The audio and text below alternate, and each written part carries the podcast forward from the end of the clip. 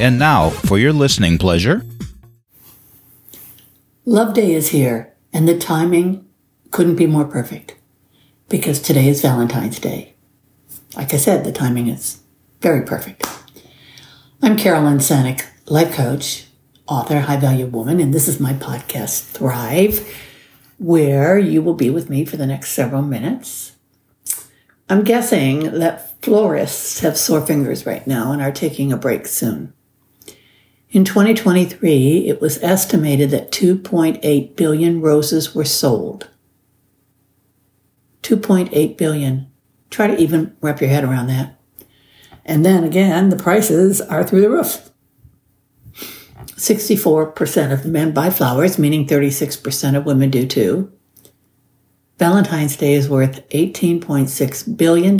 Throw in the diamonds and the candy with the roses. Chocolate and other candy reaches a profit of 1 billion, all for one day. I am not someone who gets all gooey about Valentine's Day. I'm pretty sure I know I'm loved, and that includes grandkid love and kid love. I am fine with sleeping through it, but someone would tell me that's being negative. I'm not negative about love. I love love. And to be really honest, I miss being in love and being loved. If you are someone not participating in today, have faith. There are many others who aren't.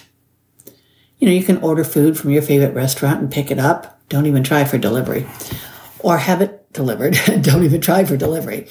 If you're lucky to still have parents, cook them a meal. Take a hot bubble bath. Light some candles and pour yourself a glass of your favorite beverage. Watch a funny movie. You'll be fine. I'll be fine. Not all feelings of Valentine's Day happen on February 14th. Again, this is Carolyn Sanic, life coach, author, high value woman, and this is my podcast, Thrive. Thank you all so much for listening, and that is a wrap.